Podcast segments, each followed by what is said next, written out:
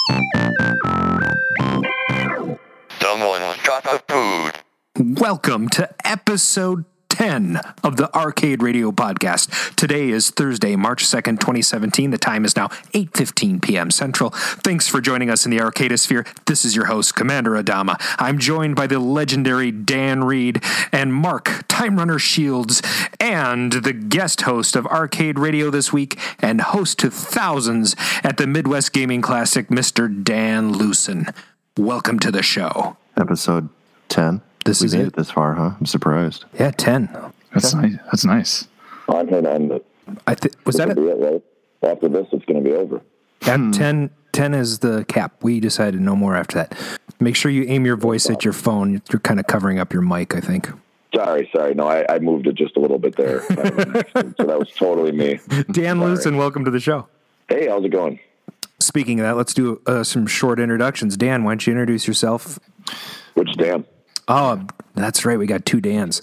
We had two Problem. I don't know how I Tubins, feel about this. two Dans, two. You, We can fight till the death. there, All right, let's do it. there, there can be only one. I'm Dan Reed, photo on KLOV. Uh, I also sell the Modern Journey arcade cassette interface board thingy that you can buy at paradisearcadeshop.com.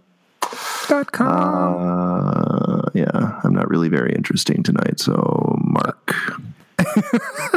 Nice handoff. Okay. Hi, this is Mark Shields, time runner on the K Love. I'm also uh, timemachinerental.com if you did something you uh, wish you hadn't done.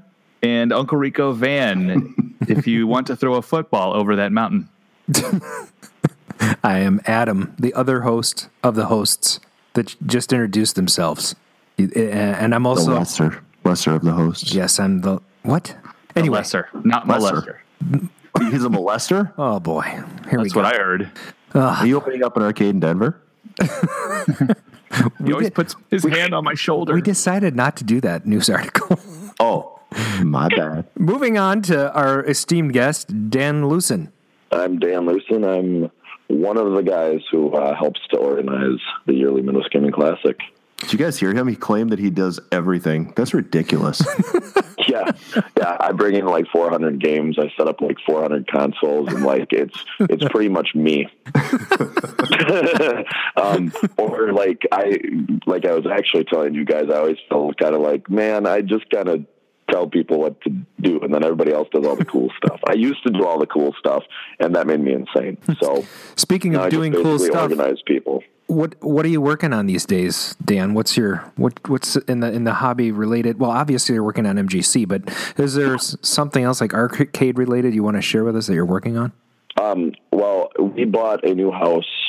We found it almost exactly a year ago now. We bought it just after the show last year, and I'm slowly converting the basement into my own arcade. Um, I had intended to have it done last summer, and we didn't know that the mortar in the basement was really old and basically dirt.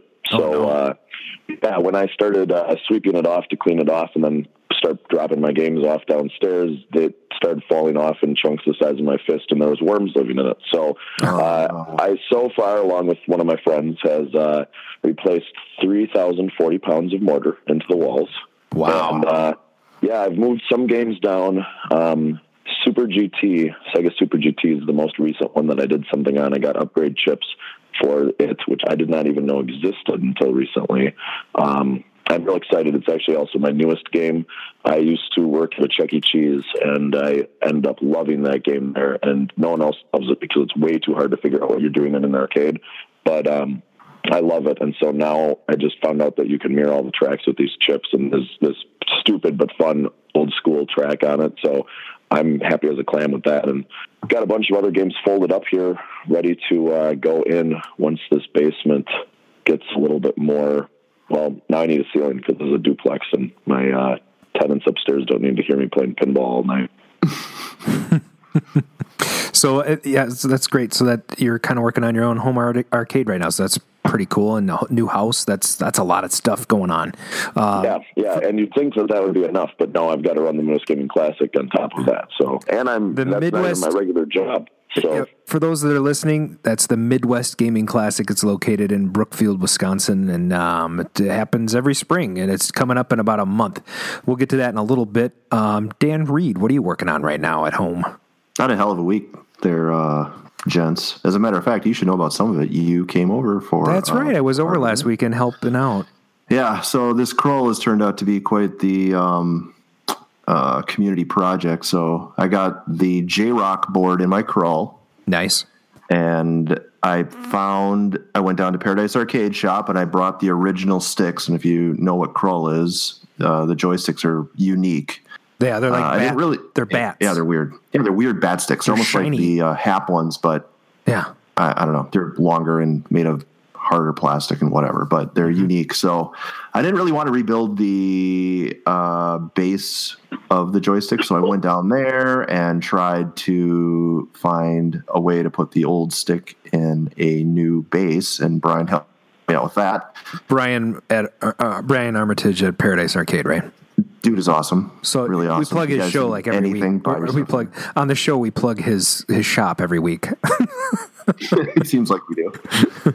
so, So Adam was kind enough to come over, and we started working on this thing. And then, uh, oh, interesting we- problem. The JAMMA harness you had, Yeah, the J So Rock bought- board didn't fit in it. Stupid JROK board is too big. So James, if you're listening, make your board the right size. dude. Actually, seriously. I would guess that the harness is is not the right size either. It was probably a two, one two punch on that.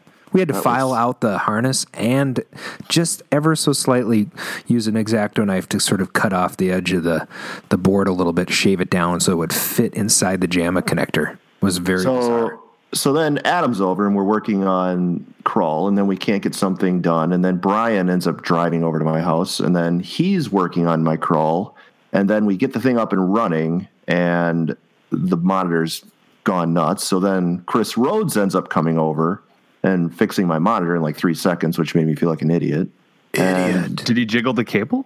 no, uh, JROK J Rock boards. You have to have that extra pin set on the chassis of the monitor, or it's not going to sync properly. And we didn't have the setup proper. Isn't sync. That's embarrassing.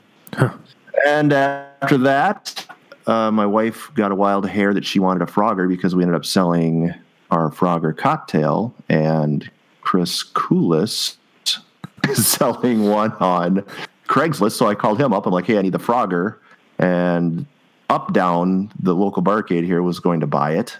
And so we got into a game with those guys, and then they decided that they weren't going to buy it, so I drove down there and picked up a Frogger, and then I, when Chris was minute. here, he was making fun of my Ms. Pac-Man cocktail, and we got into a big discussion about that, and I ended up buying all new guts for that online, which ended up being bought from Todd Tucky. So it's been a hell of a week, gents. Mark Shields, what do you got? Well, I can- if I, I don't think I can top that, but I'll try. I have mousetrap parts finally coming in. friend of mine, Casey in Georgia, I believe, uh, bought has been buying multiple mousetraps, and I'm getting his cast-offs as much as you know that redheaded kid in, in the Partridge Family used to get David Cassidy's cast-offs. Same thing here. Nice. And um, so I'm excited. I'm going to get some coin doors and a drawer thing and an ISO. And I think I think really that's all I need. I have a I have a board that I I bought from Chris Gack. Yeah. So that should be working. That guy's shifty. Yeah, right. We should have him on the show. We should. We've mentioned him a couple times, and I think he'd be a good guest. We should have him on. He is a pretty funny Oh. guy. I like him a lot. Done. Let's see what else. Uh, oh, and so on Friday, a Craigslist ad came up. I had in ten minutes. I'd called him, and, and what's funny is that he'd put in a the phone number was wrong, but I the area code instead of seven one three they put seven one four. But I figured it was a mistake, and I was like, well, this is one of those good mistakes. So I call and I figure out where they're at, and they're like four miles away. And I jump in the Prius, I hook up the trailer. And I go drive. I put my wife in the car with me so that you know she'll look cute and confuse the guy and and then the, I get, and then so the first thing he gets us into this disgusting truck and uh, like a trailer for a big you know eighteen wheeler that's just been parked for thirty years, and I get a Tempest and a Le, Atari Le Mans each for fifty dollars, which is pretty good. Yeah, that's pretty good. Tempest. Tempest is missing a lot of stuff. Oh, okay. No, no PCB. It does have the 6100 tube. So, uh, and and I was able to find the uh, the assembly, the XY, whatever the whatever little box that holds the flyback. So I'm not that far off. Okay. I have Super a, exciting. I have a spare Tempest board. needs What needs work though. needs work? Does Yeah. that mean doesn't work or? Means it doesn't work right now. It worked when I got it, and it doesn't work right now. I see. It hasn't been in a Tempest machine for a long time, so Hmm. it would need to be gone over by somebody. Okay. But anyway, we could talk about that later. Nice. Yeah. Yeah, so those are my major things. Uh, Grabs that I got. I, I did help facilitate another grab the next day at the same place, uh, which was pretty awesome. Cool. And that involved two, uh, four vector monitors, uh, four vector uh, games rather, an Asteroids, Asteroids Deluxe, a Gravitar, and a Battle Zone, all for hundred dollars each. nice. The deals are out there, friends. Sounds like it. I, I actually kind of hate listening to you.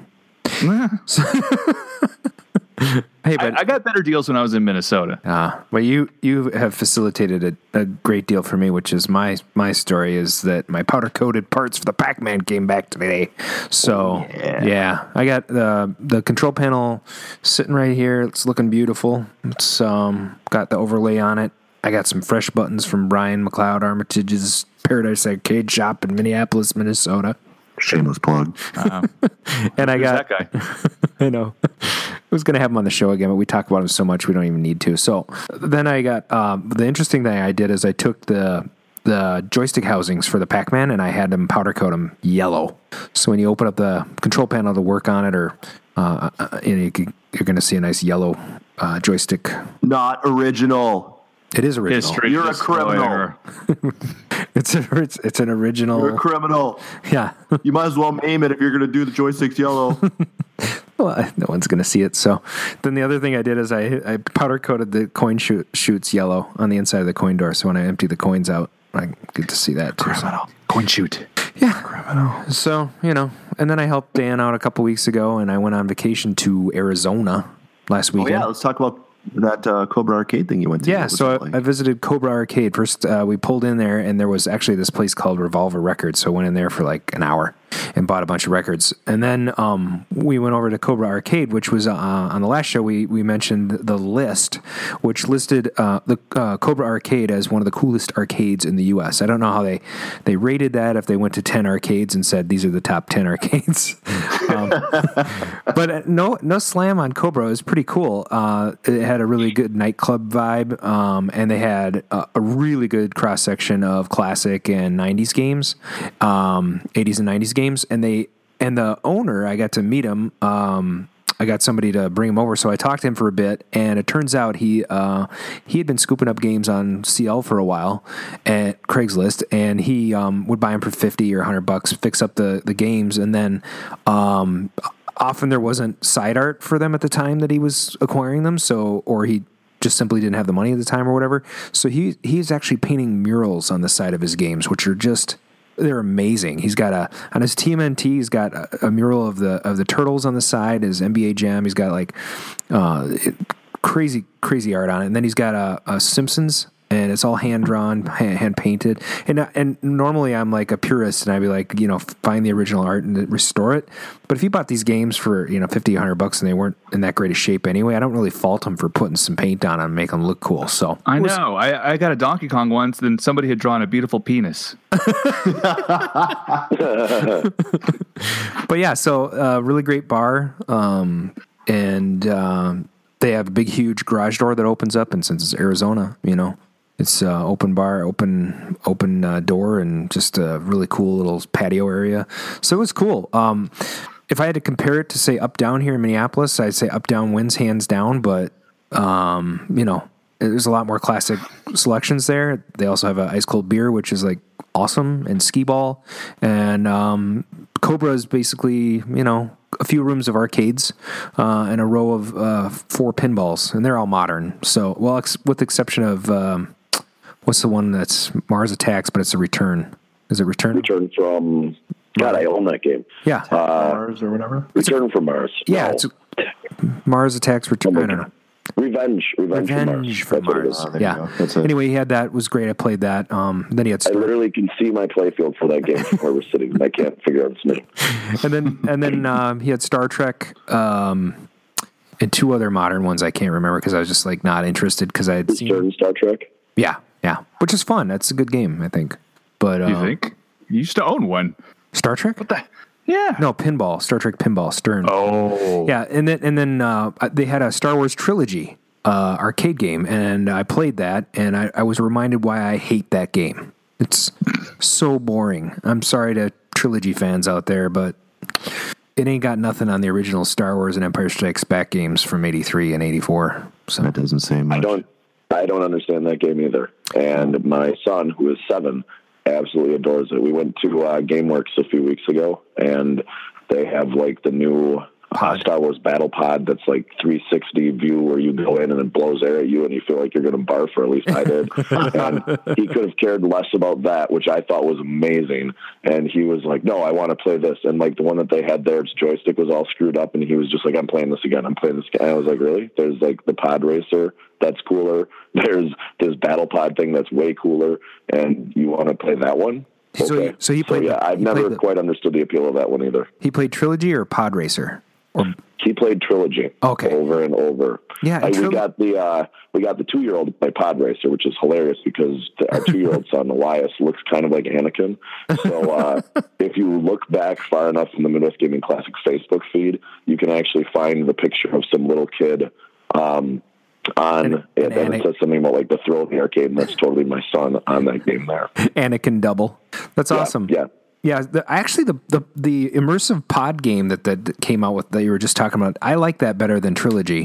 But both of those games um, have that feature where they they basically just fly you down a path and you have no control over the ship and you just shoot at stuff. It's a shooting gallery game, is what it is. You're just aiming at stuff and shooting. Ruin the magic. Come on. Are you talking the Battle Pod? Yeah, Battle Pod. Yeah, we got a couple of those at the Mall of America, and Yeah.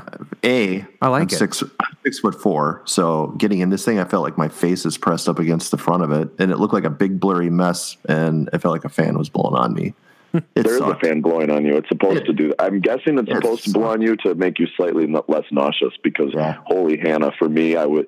I love roller coasters, go on roller coasters all the time, but stuff like that bothers me. And like, I literally could not play an entire game without shutting my eyes because I was like, I'm going to puke if I keep watching this. Yeah, I mean, said that, blurry. it's cool tech. Wasn't it blurry to you? Like staring at that It thing? I was wasn't like, blurry to me. See shit. It wasn't blurry to me. Yeah, I don't know. Maybe maybe the screens were better adjusted or something like that. The GameWorks that we have uh, that's in Schaumburg, Illinois. I, I guess that we don't have it, but down south they have it.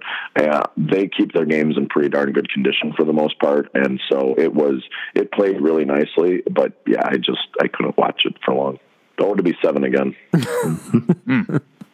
So we've talked about um, what we're working on and and all that jazz. I, I think um, It's the Arcade News with John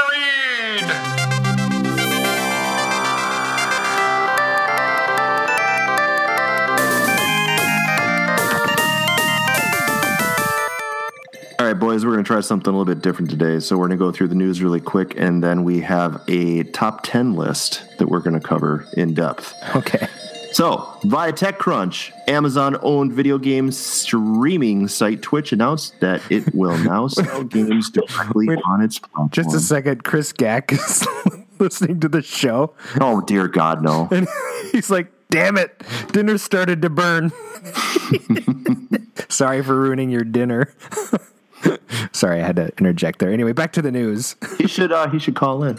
Yeah. Well, he could, except for the phone's turned off. He'd get the voicemail. So Amazon owned video game streaming site Twitch announced this morning that it will now sell games directly on its platform. This is a terrible idea. I just have to say this, guys, right away because uh, it's the negative news with Dan Reed. I know. I mean, everybody just uses Twitch for masturbation, so come on. Oh, wait a minute. I, didn't thought know that was a Can you do gaming. that on Twitch. What? I, thought, I- I thought it was just for game streaming. It is for game streaming. Oh, that game Okay. streaming. I retract Uh, that. And in uh, crybaby news, video games are the key to world peace. Peace. Toronto researcher examines empathy games.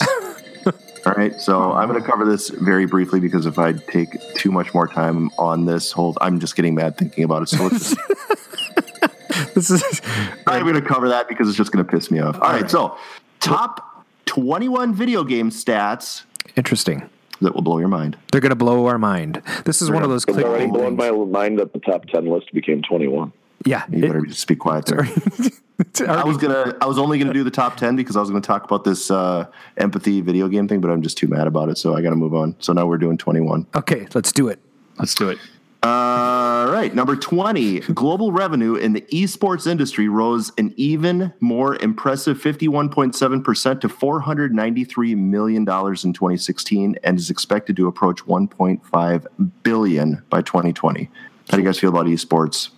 I don't know, but didn't we? Did what, what happened to number twenty-one? Oh, I'm not doing 21. Oh, okay. Change my One's mind. lame. Which stat are you on anyway? I don't even know. Number I 20. fantasy football. Oh, okay. We're going backwards, right? Well, eh, yeah, counting down. Well, actually, you don't need to count down on these. I, I read them and they're in order and they actually feed on each other. you want to do this? Sure. sure.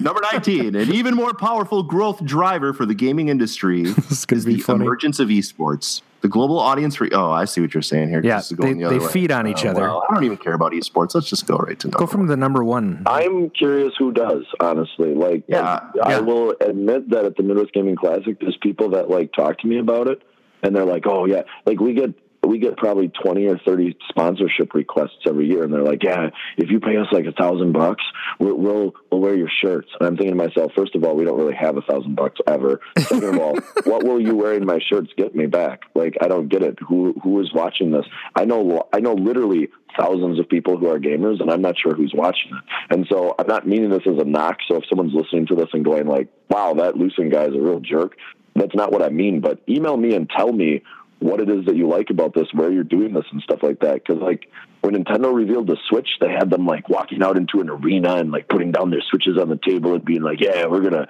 we're gonna fight." And I was thinking like, "Where's this arena? And who cares?" Right. I've never seen that happen. American We actually-.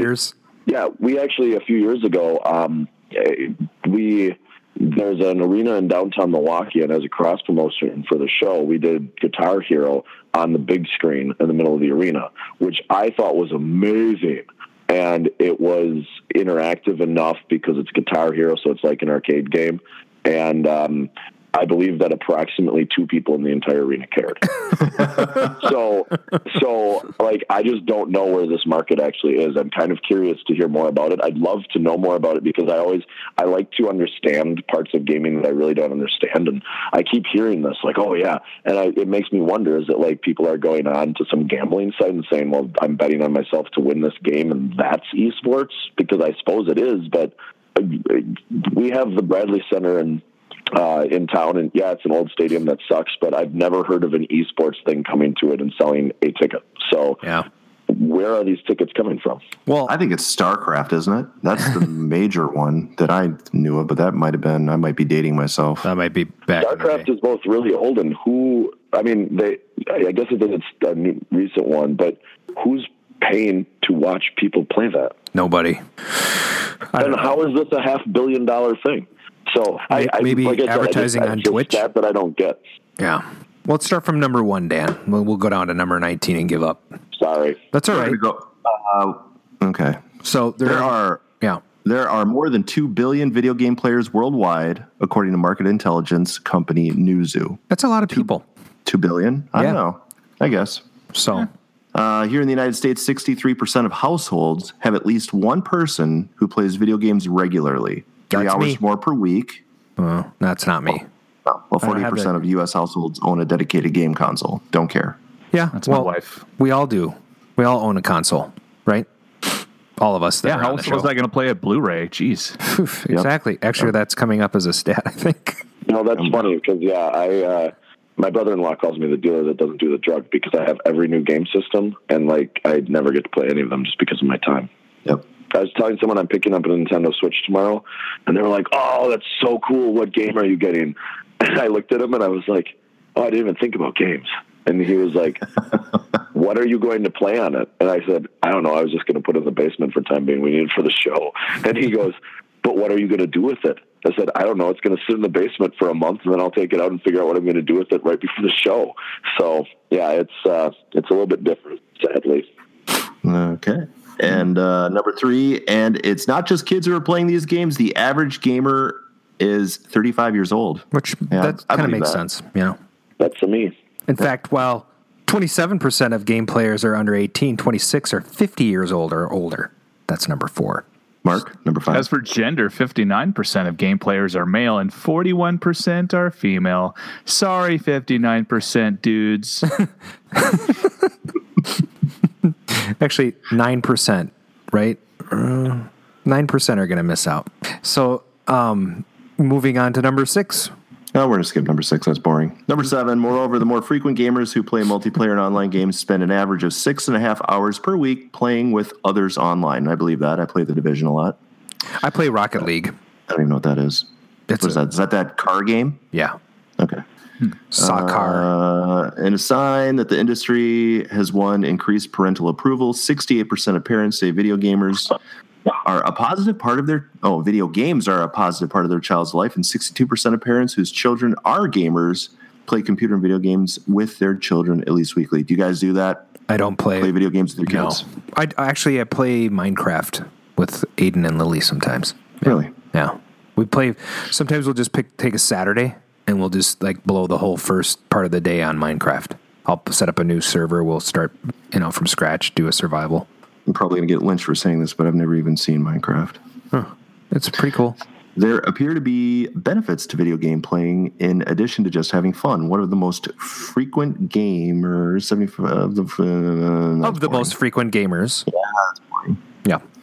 These perceived benefits are likely contributing to the growth of the U.S. Don't care on a global basis. Video game market. Oh, here you go. On a global basis, the video game market reached 99.6 billion in revenue in 2016, up eight and a half percent compared to 2015. Newzoo again reports that. Yeah. China, which like the US accounts for nearly a quarter of all global game revenues, is expected to approach 29 billion in game revenue by 2019, up from 24.4 billion in 2016. What is that like? World of Warcraft? Do you think? I don't know. I don't know what they play. They've been just starting to get consoles, I believe. Interesting. So on a global basis, the video game market reached 99.6 billion dollars in revenue in 2016, up to eight up 8.5 percent compared to 2015, according to Newzoo. And that's all 50, and that's all for the arcade radio news. That's it. Dan, Dan, Dan, Dan. All right.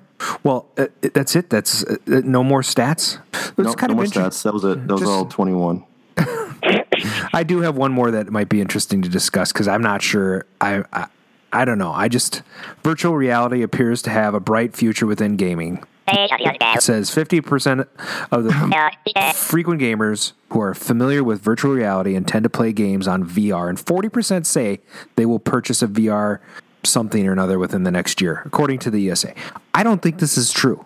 That's not true. But uh, on a weird side note, I did hear recently that Sony has sold more VR enabled PlayStation Well, 4 Pros. or maybe it just means than- us old guys aren't going to buy it because No, I no one's going to buy it. It- Dan, would, do you have a VR section this year at MGC? Yeah, there's going to be some stuff VR there.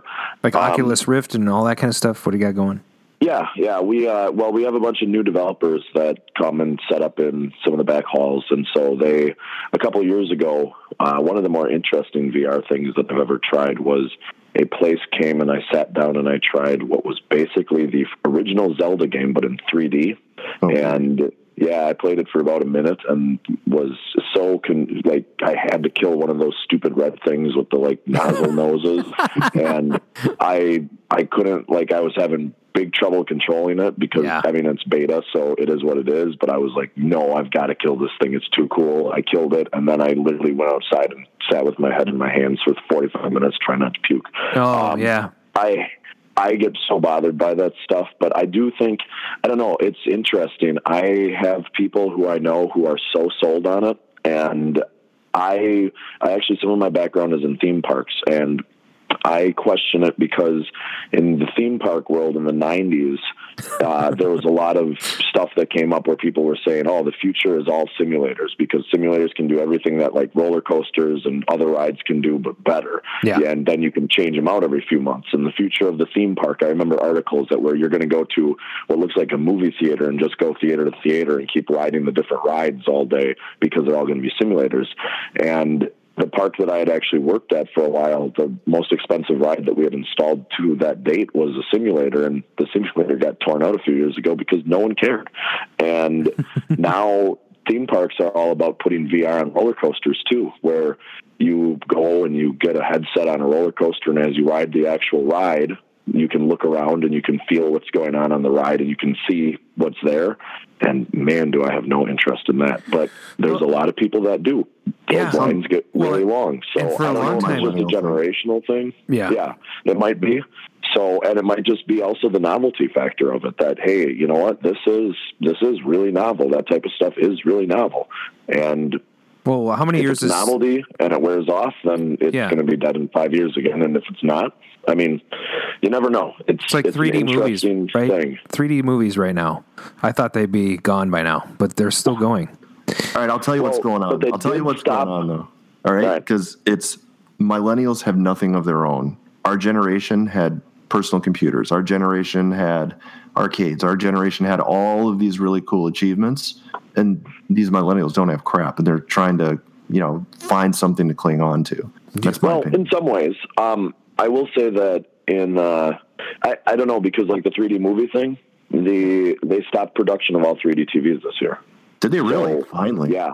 Yeah, I saw a thing on that, and what's fascinating about that to me is that, like, I bought a 3D TV a few years ago. There's Yeah. a longer story here. It kind of happened randomly, which is a weird way to buy a TV, but it did. And uh, I was super impressed by how the 3D worked on the actual TV. It's so much better for me than movie theater, and it just never caught on. And it's it's interesting to me that I think that a big part of it is that it's hard to sell experiences like that that you need to sit and like wear glasses for. And so Yeah. I think that VR has that same thing going for. Well, and you mentioned the it's 90s, gonna be right? hard. You mentioned the 90s when you were working in theme parks. And we talked about this on another episode, I'm pretty sure. But did you, did you have those big, huge uh, VR systems with the ring that kept you inside it? You put the helmet on and it kind of, you could like do a mech and whatever else? Yeah, I wasn't there in the '90s, but the uh, park that I worked at had an actual facility there that they you would connect like 20 people together at the same time, and those would work. They also Oh, the um, pods. Those were pods. the- Those were really cool. the pods that you're thinking of are from Virtuality Okay. and uh, they were made in the 90s. What's fascinating about that is that there's a weird link here between this and the show too. Um, at the first show that we did, we were actually an Atari Jaguar show, and Virtuality made a headset for the Atari Jaguar that I got to use the prototype at the first show, and it was mind blowingly good. But that prototype was made in the 90s, Yeah. like 95. And I mean, here we are 22 years later, and this is the first time basically in 20 years that people have actually cared to try it again. So it's going to be interesting.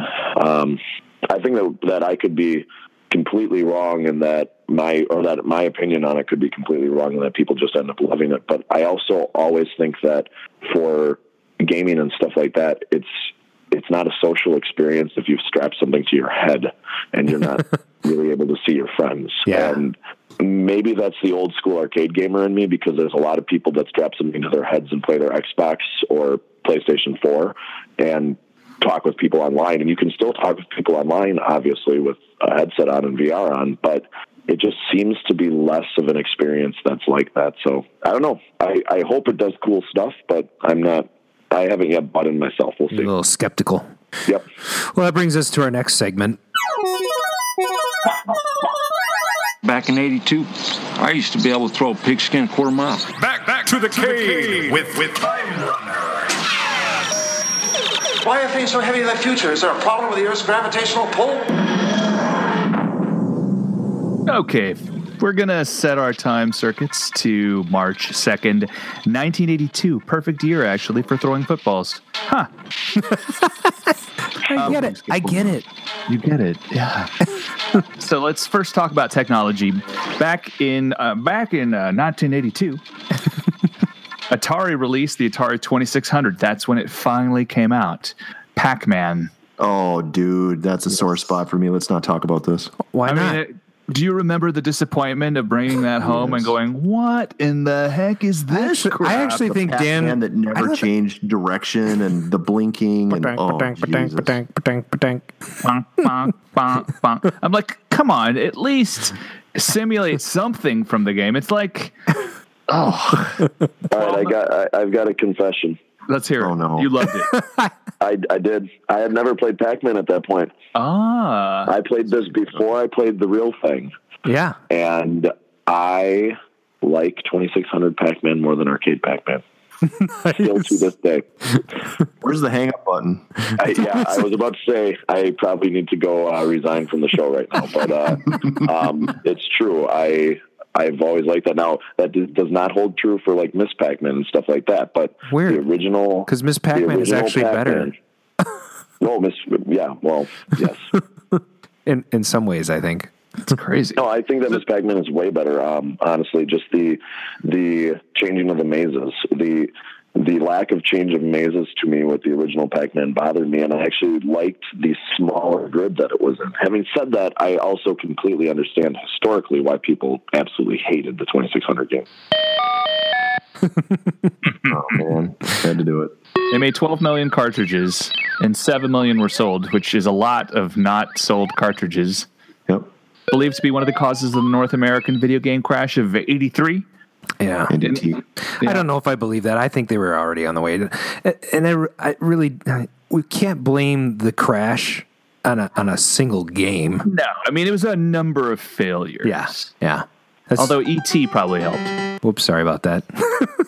Oh, I, I talked right over that, didn't I? I sat right on the board. It was my problem. it was my problem. I see. Yeah. Um, one other technology piece of news: Infocom released their first non-Zork title deadline. Did anybody like Infocom games? I love did. them. I have And, a full uh, collection. Another funny side note: they're bringing back text adventure games. I just read something on Engadget the other day about how this is making a resurgence. so it's kind of coming full circle back to text adventure games. I have a bunch for the VIC 20 as well. But I, I, I have uh, MGC story. Um, brought Christine to MGC a few years back, and I got separated from her. I couldn't find her. I was hanging out with the dudes, and we were having beers or whatever, and walking around. And she was in the computer museum at Midwest Gaming Classic, which is full of classic computers and um, like Odyssey from everything from like an Apple II to an Odyssey II uh, to an well, actually to the actual Odyssey to um, you know Commodore sixty four, and here she is. She's over on some Apple playing Zork, you know. Yep. And she, she had been there for like two hours playing Zork. Go north. Open door. I remember You know the what's- frustration of some of those games. You know what's you know what's fascinating? I played uh, King's Quest, the new one. There's a new one out for PS4 with my son Ben. He basically watched and I played it, and he loved it so much so that for bedtime we have been watching videos of the original games with me like reading them as people play through them and he's been just enthralled by them he wants to be king graham for halloween that's coming here They released King's Quest uh, probably five, six, seven years ago. I don't know. Time goes by so fast. But they re-released one of the games uh, um, with new graphics. It was an open source release. crazy. Yeah. I can I can remember the exact place and time that I saw King's Quest for See, the first time. I was never a King's Quest blown fan. I was a Space Quest fan. oh, I love Space Quest too. Yeah, with Roger Wilco. Um, Yep. Just hilarious, like callbacks to all kinds of pop culture. I remember thinking it was hilarious seeing ZZ Top in one of the games and all the, you know, in jokes with Star Wars and Star Trek and all that stuff. And and he's a janitor, which is even better. So, but I love that game. And then there was um, those those those games were sort of a sequel to the text adventure games, right?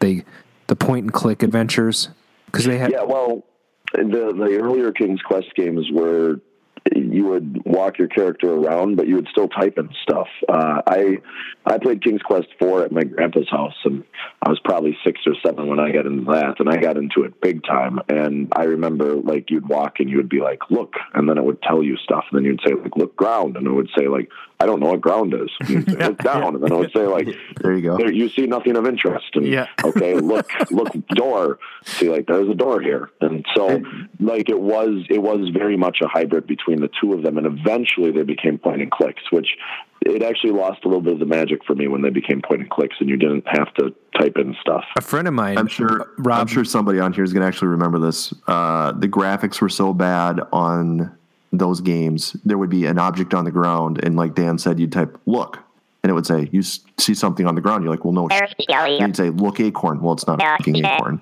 Yeah, look. Uh, what is it? Look anchor. No, not an anchor. Turns out, you know, after three hours, it's a fucking squirrel or something. yep yep and it would be like you can't pick up the squirrel yeah. yeah, it was just there doing nothing. If you guys want to see something really funny, um, do a Google search for "pick up the phone booth and die." It's a, a friend of mine uh, got a hold of the the text engine and started experimenting with it, and he wrote a game, uh, a text adventure about um, you start out in a, near a near a phone booth, and the whole the, the the name of the game is "pick up a phone booth and die," and there's a whole thing you have you can actually win the game, but everything you try to do inevitably ends up with you picking up the phone booth and dying. And, and it's it's pretty funny actually and creative. So, what else you got for us in 1982? Well, on March 2nd, the top five songs were Centerfold by the J. Geils Band. Centerfold. is a centerfold. All right. Uh, Open Arms by Journey. Crime. That is. Crime. Let's let's talk about this for a second. Well, it peaked at This number two, right? It peaked at number two, and that is Never- their number. That is their top charting hit on Billboard. It's that's they, That's crazy. They never had a number one hit. yeah it charted way too high Well, there's an interesting bit about that. So, uh, Journey recorded Open Arms for their seventh studio album, Escape, which was produced by Kevin Elson and Mike Stone. Jonathan Cain had begun writing the song while he was still a member of the Babys, but the Babys vocalist John Waite, who did 1984's Missing You, um, which charted at number one, by the way, turned down the melody as sentimental rubbish. And then Cain eventually finished the song with Steve Perry. Um, and none of the other band members in Journey wanted to do. Neal Schon reportedly disliked the song because it was so far removed from anything Journey had ever attempted to record before, and they were kind of afraid of it. But it actually, you know, I think it's par- partially responsible for getting a lot of people interested in, in Journey and maybe more women than men. But I DJ'd in the 90s, and this song was played endlessly. It was just, it was, I, I played it at my brother's wedding for when I DJ'd their wedding. So, but no number ones for Journey, Dan Reed. I'm really upset. You is Quite sad. You don't sound as upset as you did earlier. I mean, there's been so much disappointment tonight already. You are starting to annoy me, creature. We need to get I'll just you- finish this top we five. need to get him on I- Ritalin I or something Okay. right before he does his segment. I Love Rock and Roll was number three. Joan Jett, Yeah, she was fine. she was fine. Uh, Shake It Up by the Cars. Wait, Joan Jett wasn't she on an episode of Highlander back in the Uh, nineties? I never watched one episode of The Highlander. Oh. You have to I played me. Highlander for the Atari Jaguar CD. oh yeah, was that good? Did you cut off people's heads or? Mm, it's terrible. Oh, It's hard to say what you're doing the whole time because it's really that bad. like it's so blocky, you can't really tell anything that's going on. It's supposed to be an adventure game, though. It, it's like it's so close to being good, and you can tell. And it's like, man, they should have spent another month on this. But if they had, they would have just given up and not released it anyway. So, oh well. Uh, okay. Uh, Number five was That Girl. hey, wait a minute. Stevie What was Wonder. number four? Number four is Shake It Up by the Cars. Shake it up by the cars. The Cars rule. So are you paying attention? I am now. I feel like I already said that. You said it again, I heard it. Yeah, it happened. but we went back to. Okay, go ahead. What's We number did. five? That Girl by Stevie Wonder. Here, let me sing a little bit of it. That girl, that girl. No, I don't know that song. I don't know that one either. Never heard of it. So number Someone one was says that girl. Centerfold at this time. Centerfold, Okay. which I, I really like the video for that. I think it's set in a circus, something. Which makes I don't no know. sense. Centerfold? Isn't it? No, it's in high school. Oh, is it? Oh, oh, I, am thinking of a different one. J. Geils Band. I mean, That's so many good songs. Beauty. You think of Yes, Tube, that's exactly it. You're right. I know my. I know my. Stuff. Wasn't Peter Wolf uh, lead singer of J. Geils for a while, or one of the, one of the lead singers? Ended up breaking off and doing his own thing. Lights out. Uh huh. Uh, Dance, dance, dance. All right, so let's talk about hey, the uh, box Mark. office. What- oh, sure, what go was The ahead. box office. Uh, well, well, I'll tell you. Uh, On Golden Pond was number one for the sixth week in a row. Dang. Can you believe it? The only thing I got out of that movie was the suck face. Like, I, I was like obsessed. that- like, oh my god, I gotta get a girl, and we have to suck face. Do you, did you see that in the film Uh, when the kid says that? That movie has like twelve Fondas in it or something, doesn't it? Jane Fonda and her dad, last film that he made, he won a posthumous Academy Award for it. Wasn't No, I If think he you would have still told me that you had made up that name as a film, I would have believed you. I've never was- even heard of it. I was Is it- On Golden Dukes. Pond. On Golden yeah, Pond? Kath- Katharine Hepburn's in it. She talks about uh, uh, the loons. I have, I'm Thank actually you. a little disturbed you know so much about this. movie. I was watching Knight Rider. What, Sorry. isn't Peter Fonda in it too, though? I thought all three of the Fondas were in it. No, I don't think Peter was. Was on that one. He was in um, Easy Rider. I'm, I'm not per, I'm not positive. I don't think the Peter was in there. Okay. So if you weren't going to the movie theater to watch that for the sixth week in a row, um, this happened to be Happy Days night, by the way. Happy Days, Laverne and Shirley, Three's Company, Too Close for Comfort, then Heart to Heart. You guys remember the two greaser guys' names in Laverne and Shirley? Trivia time, go. Squiggy and Lenny. Yep. Lenny Squeak. Oh, Hello. Open the door. hello. Good one. Um, on CBS, Simon and Simon was on. Anybody like that? Anybody ever play Simon and Simon on your bikes? Uh, no, but I I own all the seasons on DVD. I was too hmm. busy watching Knight Rider. I love Simon. Airwolf, Simon. Airwolf was on too. Mm-hmm. Was it Yeah, the well, same night? ma- maybe not the same night. Dukes of mm-hmm. Hazzard. It was Thursday on it- nights. It, let me let me let me get to NBC. It was rather dismal over there. Father Murphy with Tom Bosley, I believe. Brett Bret Maverick, which I think is a, a, like another guy named Maverick or something, and Flamingo Road, a drama. Snorer Day. I, that was definitely not must see TV. But of course, if you were on PBS, American Playhouse could have put you to sleep. Oh, I don't know if that was that bad. Damn, you guys- I loved American Playhouse. It was the best. Did you know, honestly like, Oh, on, I said probably Dan, never but I seen meant any of those Adam. shows. on Sunday, Judge Wapner died. Ah. Yeah, but he was in his 90s, so Yeah, he was Good like, run, good run. yeah, Good run. He was born in 1919. Dun dun Good run. Dun dun dun dun dun. I liked it when he got mad. What? He got mad? Oh, he did get mad. He would He have would a- get mad. like a really frowny face. Yeah, not he probably set the tone for Judge Judy as far as telling off somebody for interrupting him or Interrupting cow. yeah, not following his direction.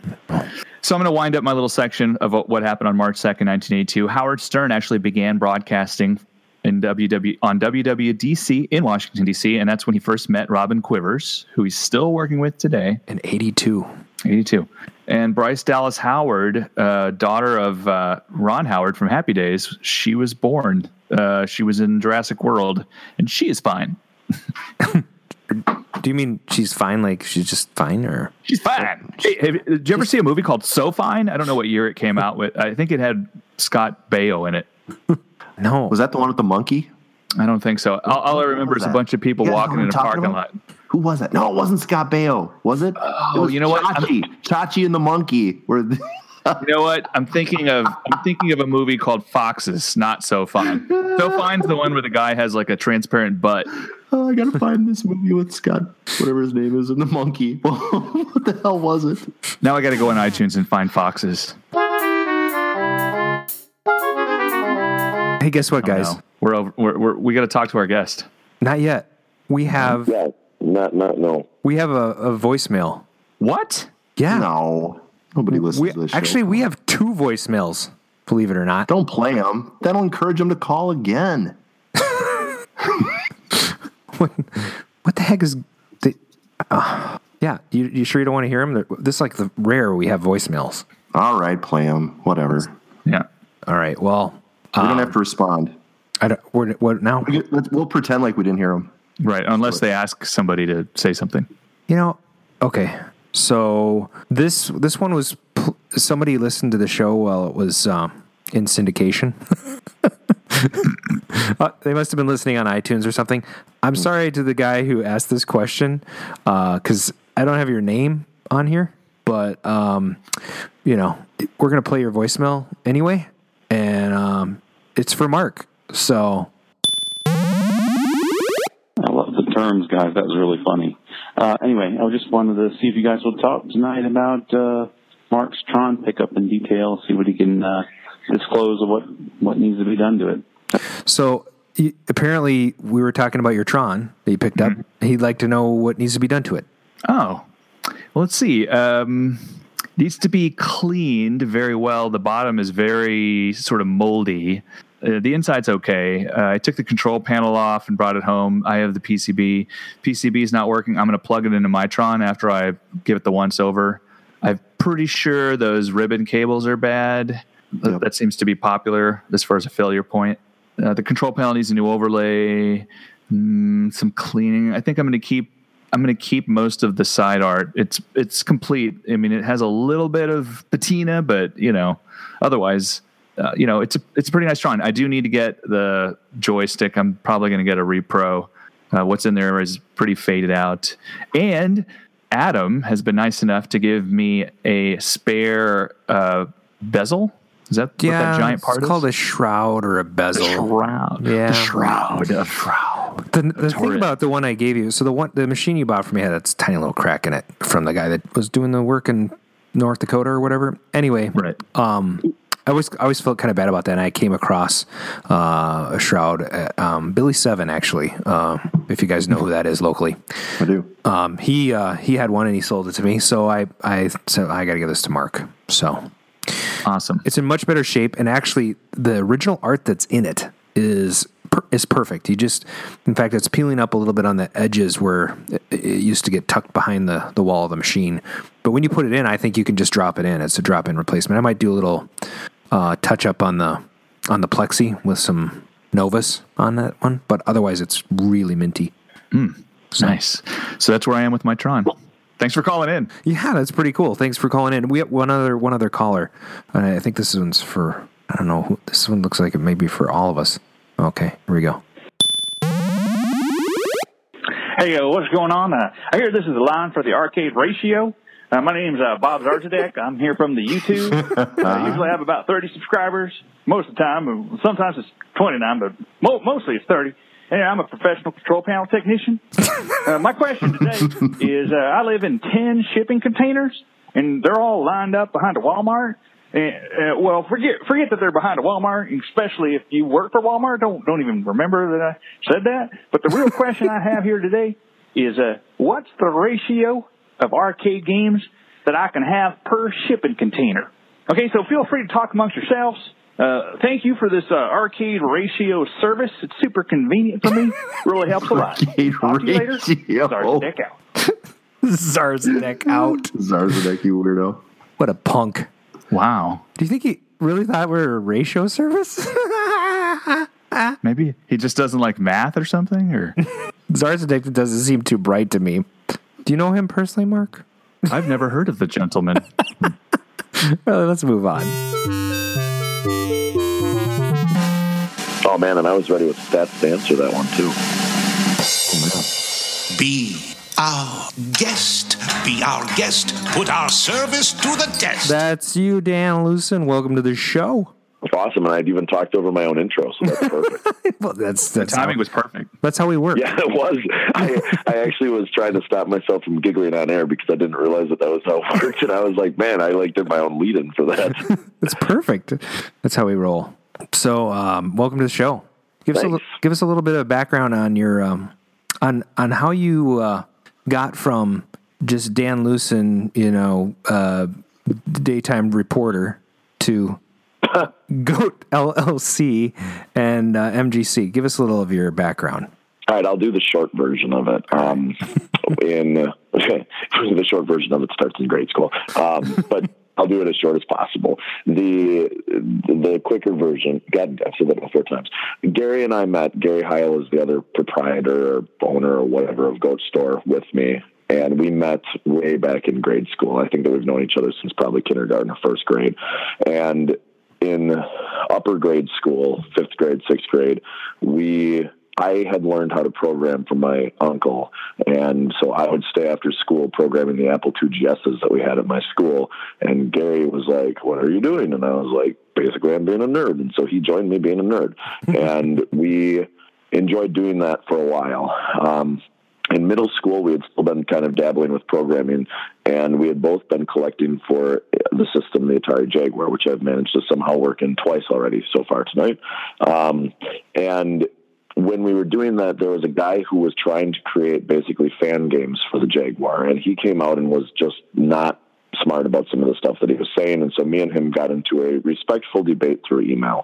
And it resulted in him saying to me, like, well, you should just stop talking because it's not like you could do any better. And I said, yes, I could. And he said, prove it. And I sent him a demo of something that Gary and I had done um, like three or four years earlier. And he said, you want to make games for us? And I was like, what are you going to do? And so we came up with a deal. And long story short, he, we realized that it was going to take us a while to get the game that we were trying to make out. So we said, well, we'll we'll we'll purchase and sell some stuff for the Atari Lynx, which was a game system we were developing for at the time, just to keep people stopping back, and that way they'll buy you know a game here, a game there, and then eventually they'll buy our game. And so we got that stuff, and then the developer or the publisher, right after we did that, was like, "No, you need to redo your website again," and we were like we have to program this game.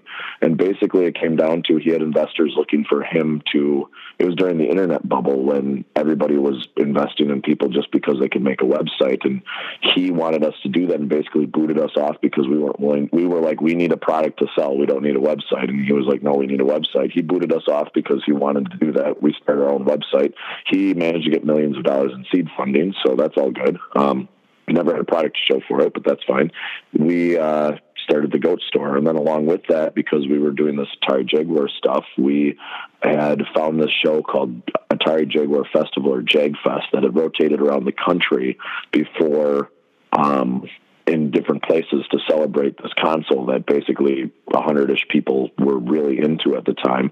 And so one of them was in Rochester, Minnesota in 1999. And so we piled into a car. It was my first road trip, and we drove out there for JagFest, and it was awesome. And we said this was great. It rotates from the country. Let's offer to host it. And so, in 2001, we offered to host it in Milwaukee, and Was that in Brookfield? Gaming Classic. It was uh, in the basement of the service center uh, of a nonprofit organization that my dad worked for at the time, and um, it was. It's basically. Let me think. Two freeway exits from where we are right now. um, literally just off the freeway there, right Oh, by cool. where our state fair is. And um, w- it was a lot of fun. And we, we had about 100 people show up, which was actually the most successful Jag Fest at that time ever. We even had people flying from Japan and stuff like that for it. Most of the people that came in were from further away. And we said, this was fun. Let's do this again.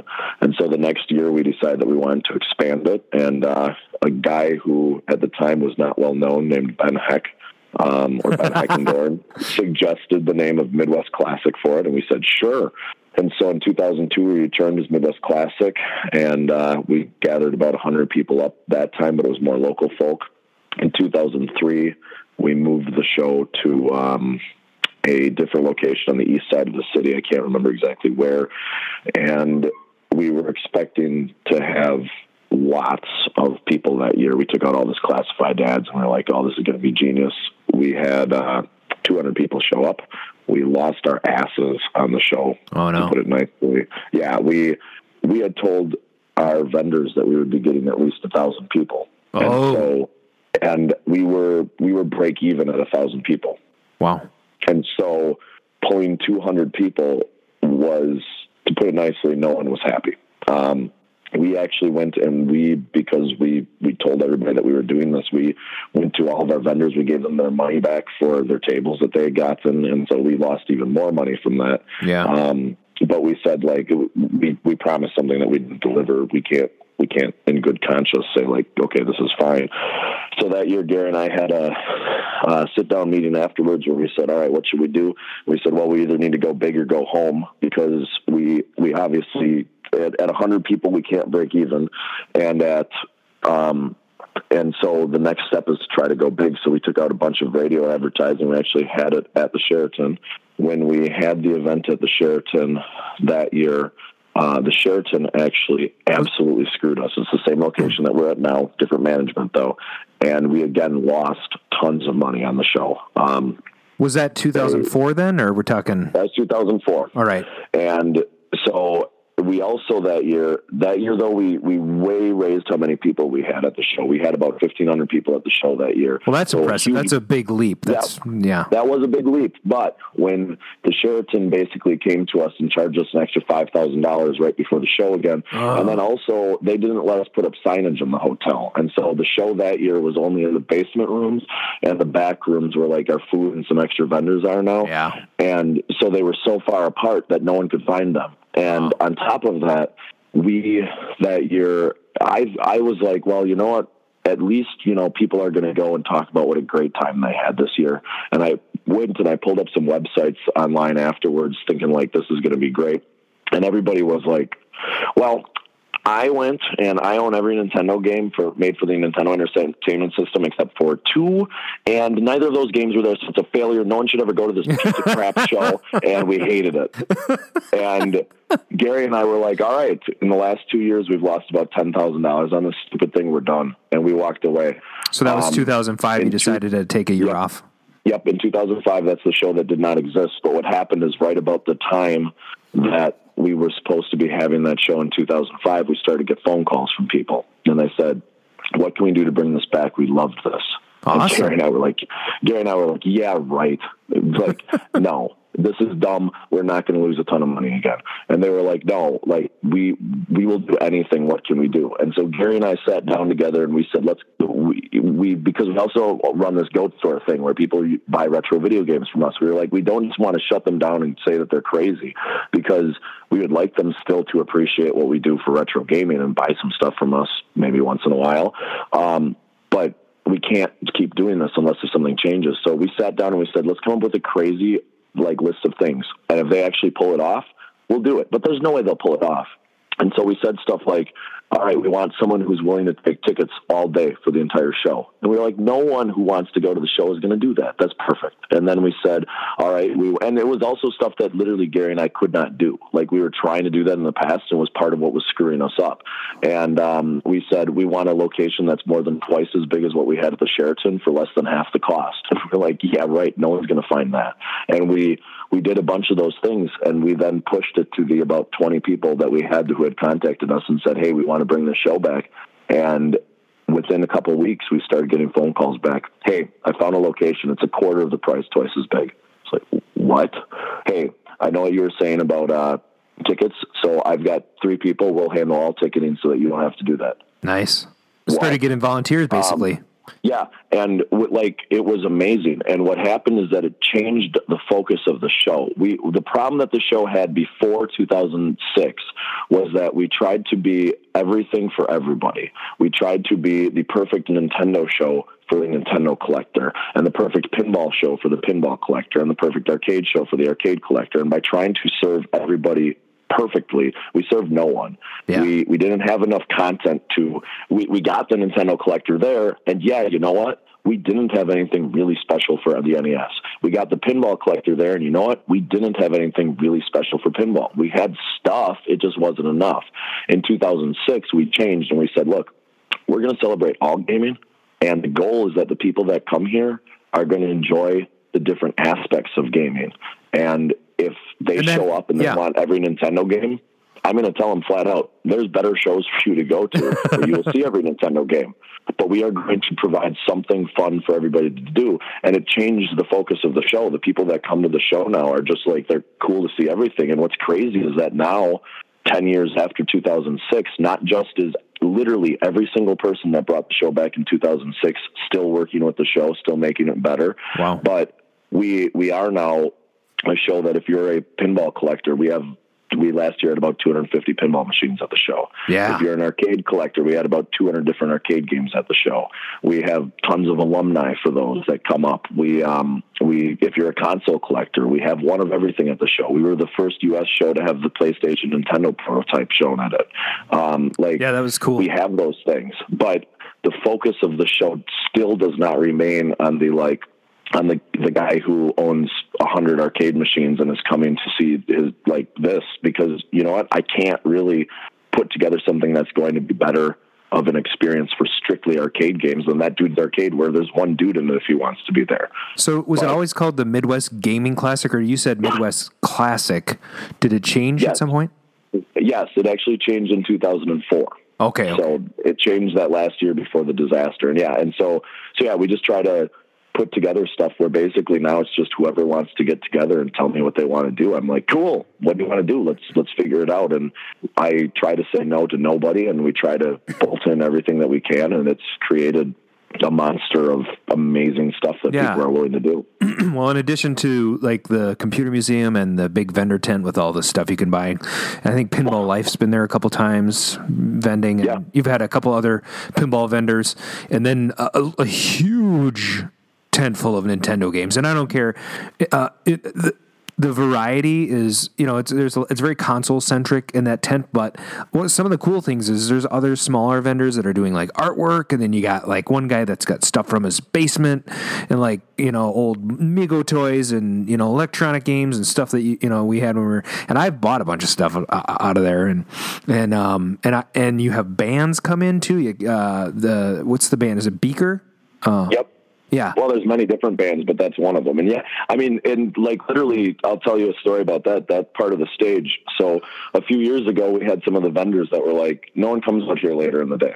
We should fix that somehow. And I was like, all right, we need to think about that. And so at the same time, one of my friends who I met because of the show said, I want to step up my game for the show. And I was like, cool, what do you want to do? And he's like, well, I host a gaming podcast that also talks about music. Would you like me to see if I can set up some bands to come in? And I was like, hey, you know what? This would be something that we can do out in the tent. We can put it down at the end of the tent so that people, you know, later on in the day will come back and it gives the tent like some excitement to it. So it's not just like, oh, you're in a giant tent. It's like we're in a party. And so I said, sure. And he started putting that together. And like this year, we had so many different bands from all over the country contacting us. And like Wisconsin has a lot of really weird laws. And one of them is that we can't really offer anybody that comes to play much of anything and everybody's just like no i want to be part of this like it's it's really a community thing and the whole show works that way where it's basically people that have come up to me at some point and said i want to do whatever it is and i go okay cool let's figure out how to do that That's awesome. So you, you mentioned, uh, you know, you still have a bunch of people working on the show that that uh, kind of helped you out when you're when MGC was struggling. How big is your volunteer staff now for the show? um, i can honestly tell you that i have no idea Um, minimally, minimally, the people that I would say are critical to the show coming together is at least a thousand people. Wow, that's and like like that sounds insane because like how do you do that? But for me, it's it's there's me and there's Gary who are like the idiots that put up the money, and then uh, Gary is the one that deals with all the vendors, and I'm the one that deals with fitting all the show content together. But the show content everybody that brings something, whether it's you're bringing a pinball machine, well, then you are a show contributor. If you are bringing an arcade machine, you are a show contributor. If you are setting up a table to do something at the show, you are a show contributor. Awesome. We could not do the show without people like you guys helping to spread the word to other people. Like, Speaking of which, we want to spread the word of arcade radio at your show. Can we? Uh, can we just set up a table somewhere? Um, we can talk more about that, but basically, I'm very bad at saying no to anybody as long as you're cool with me figuring out ways that we can do it so that it's mutually beneficial and that you get stuck in some weird corner for now and are just cool with that. We're- And I like think we're, that's true of basically anybody that contacts me. Um, we a couple of years ago, and some people know that this is true um, because there's well, there's photographic proof of this, but there was talk where we had games showing up um, for the arcade hall before we moved the arcade hall to the beer hall before the tent was bolted onto the hotel, and we were like, "Oh my god, they keep coming. We don't know where to put all these." And so we were literally like going to the hotel and going like, "We're putting five games in the lobby," and they were like, "Okay." We were like, "All right, cool. Uh, we are putting five games in this hallway over here by this elevator."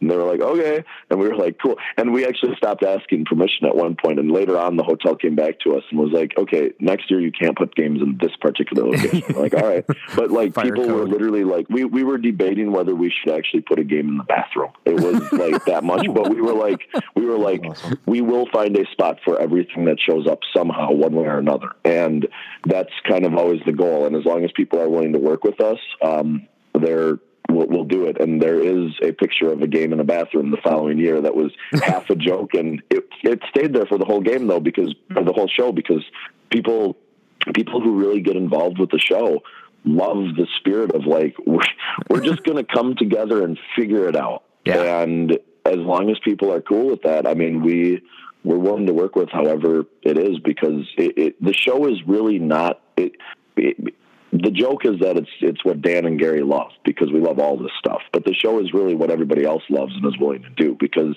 at this point, if you come to the show and if it was just me bringing stuff, there'd be like a couple video game systems set up, a few arcade and pinball machines, and knowing my luck, they'd all be broken because every time that I bring a pinball machine to the show, it breaks.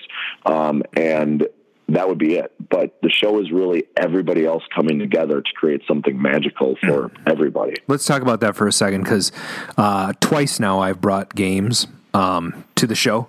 Um, Yeah. First year I Which brought. means that, which means that honestly, without you, the show wouldn't be a success. So Yeah, and it's everybody though, right? You, you mentioned it's total contribution, and you can't get 200 games in there with one or two guys. And it, it's Oh, no. you know. So I brought sh- uh, a couple of games last year, sold both of them. Uh, one, uh, actually, the first time I I did not bring a game, I bought a game from. Um, from Sean Williams, uh, Fetish Boy. Uh, he had a 280 Zzzap black and white game. And that, that's actually the first time I met you, Dan. Uh, you, pro- you may or may not remember this, but I was walking around in the in the uh, after party uh, hallway, um, and you happened to be in the hallway at the same time. And I didn't have a ticket. I didn't have a a, a wristband. And you're like, oh yeah. And you're like, where are you going? I'm like, I was going to go to the after party. and he's, and then uh, it was explained to me that, you know, yeah, you can go to the after party if you, you know, if you get the wristband from the guy that sold you the game or, or however that worked at the time. I don't remember quite, quite, but uh, we interacted in the hallway and you were really cool about it. You're like, okay, go in. But, you know, next time get the thing from, from Sean or Yeah, well, you know? and that after party has taken on a life of its own. I mean, like we, so the reason that that got started was in 2006 when we were first at the old location that we were at was the Olympia Resort out in Oconomowoc. We had an arcade hall. And there was probably about 40 games at the time. And one of the things that I was told from a couple of my friends who were into arcade games, I mean, I'm very into arcade games, um, too much so. I I'm one of those people that if you ask me how many games I have, the answer is I don't know. Um, which I wish was not the truth, but it is. Like I literally the other day I was writing down games to try to figure out how many I can fit in my basement, and I'm pretty sure I can fit between 32 and 40 down here. Wow. Which means that I have about probably 20 to 30 to sell at some point. Um, which I still don't know exactly how many I actually have to sell, but I'll figure them out eventually. But anyway, um, I was uh, I was talking with them, and they were like, "Yeah, you know, I love the show. I love supporting the show, but the one thing that I really wish is that I don't get to meet new collectors." And we were like, "All right, we should solve this. What can we do?" And we said, "Let's do an after party where just the people that brought the machines then get to interact with the people that brought the machines." And so that's how it started. And the uh, it's crazy because I will be offered, and we we are very hardcore on it's one game, one ticket and that's how it works. And I've been offered, I've been offered, someone offered me last year 200 bucks for a ticket. And I said, no, like, look, this is a reward for these people. If we start saying there's a line to get in and we start having a thousand people there instead of one per one game, Yeah. it stops being exclusive. It stops being something special. And it's also interesting because, I mean, I, it's true. The show is not this giant moneymaker. I wish it was more of a moneymaker because I would have less nightmares about potentially losing like my house or car or whatever after the show.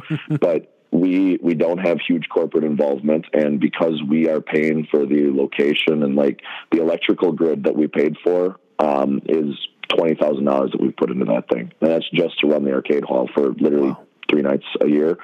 And when we do that type of stuff, it's because we love this community coming out and doing this, and we we Wait, wait, specifically hold the line on Saturday. It closes at eight. Let's talk about that for just a second. That did stuff. Party. Um, so First of all, Brian Jones in the chat says been doing it for six years now. Never gets easier. That's for sure. Um, talk a little bit about that grid because that's a unique thing that you did. so we call it Doc Ock. And basically, what happened was that in um, 2004, when we were at the show before, or when we were at the Sheraton before, the Sheraton told us, "We guarantee you, we have so much power in the back section where we had the arcade at the time. You're going to be fine." And so we were like, "Cool." So we set up the games, and that year we had about 40 games total again. And uh, we had paid for a radio station come out and do a live remote where they are actually talking from the floor of the show. Radio station turns on their live remote, whole hall goes dark. Ran up to the front desk, said, "We need power." And again, this was before they switched management because I absolutely adore them now. You guys, since you've been there, know how much they let us get away with, so they're awesome. But uh, I ran up there and I was told, "Sir, all of our engineers are in guest rooms right now." I said, You don't understand. The radio is trying to broadcast right now to tell people about our show. We need the power back on. And she said, No, sir, I think you don't understand. All of our engineers are in rooms right now.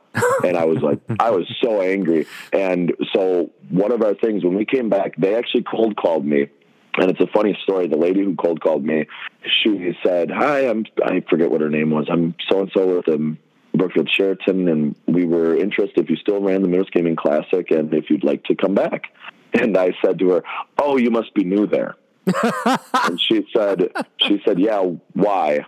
And I said, "Because you guys are so terrible that every time that anybody asks me about a place to stay in town, I only tell them not to stay at you guys because you guys are the absolute worst. You guys completely screwed us in the past, and I have no interest in ever working with you again." And I started to hang up the phone, and as I started to hang up the phone, I hear her say, "Yeah, I hear that all the time. That's why I'm cold calling people. Please don't hang up the phone." Wow. And I stopped and I held on the phone and I said, All right, you've got me. What? And she said, The previous people that were selling stuff were so terrible that I'm caught cold calling people that are usually swearing at me and hanging up the phone before I get to Oh, say I'd anything. hate to have that I'm job. trying. Yeah, and she said, I'm trying to get anybody to talk with me more so that I can prove how different we are as a as a place. And I said to her, Yeah, right. Okay. I said I said, you know, we're pretty happy with where we're at right now, but you know, fine. And she said, I tell you what, she said, I would just like to send you a folder so I can tell the people that I work with that I sent out enough folders this week. She said, as far as I'm concerned, when you get it, you can throw it out. But I'm serious when I tell you it has completely changed. And if you ever need a different location, I would love to talk to you. I said, fine, send me the folder. We'll see what happens. She sent me the folder. The following year, the Olympia called me up. We had been doing uh, dates that were around the time that we're doing now, I think. And they were like, so we, we made an error. And I was like, okay, what? And they said, well, we accidentally gave away your dates. Oh, you kidding me? Can we? Yeah, it was to a dog show. And I said, okay, can we can we go like a week earlier, a week later? They were like, well, we're pretty booked up. I said, all right, well, what are we looking at? And they're like, well, we can move you back to like the middle of January, Oh. or move you back to like October. And I was like, no, that, that no. and so I said, it was like right at the time that we were looking for a new place anyway. I said, it's cool. We're going to see what else is out there. I went to the Sheraton. I met with them and I was so skeptical of it. And I told them flat out, I said, you know, I, I don't think I'm doing this, but I'm entertaining this. And we sat down and the things that changed me is that we were sitting there and the, the woman who was our salesperson at the time, I was like, all right, well, you know, your rooms are kind of all over. In the past, you wouldn't let us put up signs even to say where things were. Yeah. How are we going to make sure that people can link between these rooms? She goes, yeah, that's a good question. And then she goes, I got it. You guys should get little dots like stickers and you can put them on the ground and tell people to walk around like Pac-Man to make sure that they get to each of the rooms. and I said, you're going to let me put stickers on the floor? She said, yeah, why not? I said, okay. And we said, well, what about electrical? And she said, we will drill a hole through the wall for you to drop an electrical panel into this room. You'll have to make the panel itself, but we'll put the connection in the room for you. That way you'll be able to do whatever it is that you want. And I was like, really? And she was like, yeah. And she said, she said, you know, and my father-in-law is an electrician, so we went to talk with him, and he was like, yeah, you know, they've got this line that taps directly to the outside. You do that, we can get enough power in there for everything for sure. Wow. And it was like, okay. And so I went back and I was like, yeah, they're not going to do that. And they just kept bending over backwards like that to the point that we finally said yes. Uh, I mean, like some other stuff that they did, I was like, all right, we, we need to put our speakers somewhere. Where can we put the speakers? And she literally was like, you're not using the bar for anything, are you? I said, no, it's the bar. We can't close that, can we? She said, oh, yeah, we can. So you'll, you'll do the speakers in there okay. so, and like they, they keep doing stuff like that. A year later, we were looking for a place to start tabletop and they were like, and she literally said, well, why aren't you using our lobby? The lobby where people walk in. She said, yeah. And she goes, and I, I said, don't you think that some of the people that walk in, because at the time we weren't yet selling out the hotel, so don't you think that that that people that walk in that aren't for the show are going to be a little bit weirded out by people playing games right there? And she said, look, you guys are in every other room of the hotel all weekend long. If they walk in and don't want to be here, we might as well slap them in the face with the fact that you guys are here so they can ask for a refund before they check in because that's way easier than them getting checked in, walking down the hallway, coming back and asking for a Well, refund. for sure, and you know, with parties going on and stuff like that, you know, you get these guests would come in and be inundated by a bunch of uh, crazy drunks playing games, and you know, and just loud people, and you know, Every not, not year that, on not that the night, convention is there, all there will be someone that checks in because Friday night we always get really close to selling out, but we don't personally sell out the show 100%. So we always get someone that's like an airline pilot or something that had come to the hotel, and you can watch them walk through the hotel with this look of like, what the hell is this the whole time? Because it's a bunch of just guys that are, I mean, so friendly and just Yeah. so happy to be there and be together. It's it's the other unique thing about the show. A couple of years ago, like every year, I have something that sticks out in my mind about the show as like a well, this is the highlight. About probably five years ago, it was the security guard that pulled me aside as I was walking through. Goes, Dan, Dan, come here, come here. I'm like, oh my god, what just happened? And this is the the Sheraton security guard, and I'm I'm like, all right, what's up? And he's like, what do you do to these people? I'm thinking, oh my God, what did we just do? Did we have some kick through a wall? What what just happened? And he goes, they're all so nice. okay. And I said, I said, okay. I was really worried there. And he said, no, I, every time we sell out the hotel, all night I go around yelling at drunks, calling the police to come and pick up people and stuff like that. He said, you guys have drunks. If I'm like, hey, you need to go back to my room, they come up to me, they say, thanks for watching out for me, man. Give me a hug. And I don't see them for the rest of the night. said, I get hugs from your group and they're serious and they appreciate it. And then they go to their rooms and I don't hear from them. It's amazing. And he said, like, I don't, I don't understand how this works, but I love it. And like, that's kind of the vibe of it. So, so I don't know how I got there from Doc Ock, but anyway, Doc Ock has just grown from that little panel to bigger panels every year, and it it flows through 600 amps and can light approximately. I think that we're doing about 250 to 300 games off of it now. Wow. So, and you brought that panel in. Do you bring that panel in every year then? Yeah, Yes, that panel lives in a storage area um, not too far from the show, and it is literally just used for the show. Um, we've thought about renting it to other shows, but the problem is, is that I mean, it's it's twenty thousand dollars worth of electrical equipment. That, and I will tell you, my father-in-law is awesome. It's twenty thousand dollars at cost of electrical equipment um, because he built it for us at cost. Wow. I, I can't imagine how else we were going to do it, but it it's awesome, and it's an awesome control thing for us too. Um, the fire department who works with us actually loves it. They think it's genius because a couple of years ago, someone pulled a fire alarm in a guest room. It was actually a kid on accident, completely during the show. It was a silent alarm. The hotel checked it immediately and didn't evacuate anybody or anything. The fire department still has to walk out to be like, "What's going on?" Yeah. They walked in and they fully knew that we were there. We we had a couple of people at the show that started posting on Facebook, "Oh my God, fire department's here! They're shutting the show down."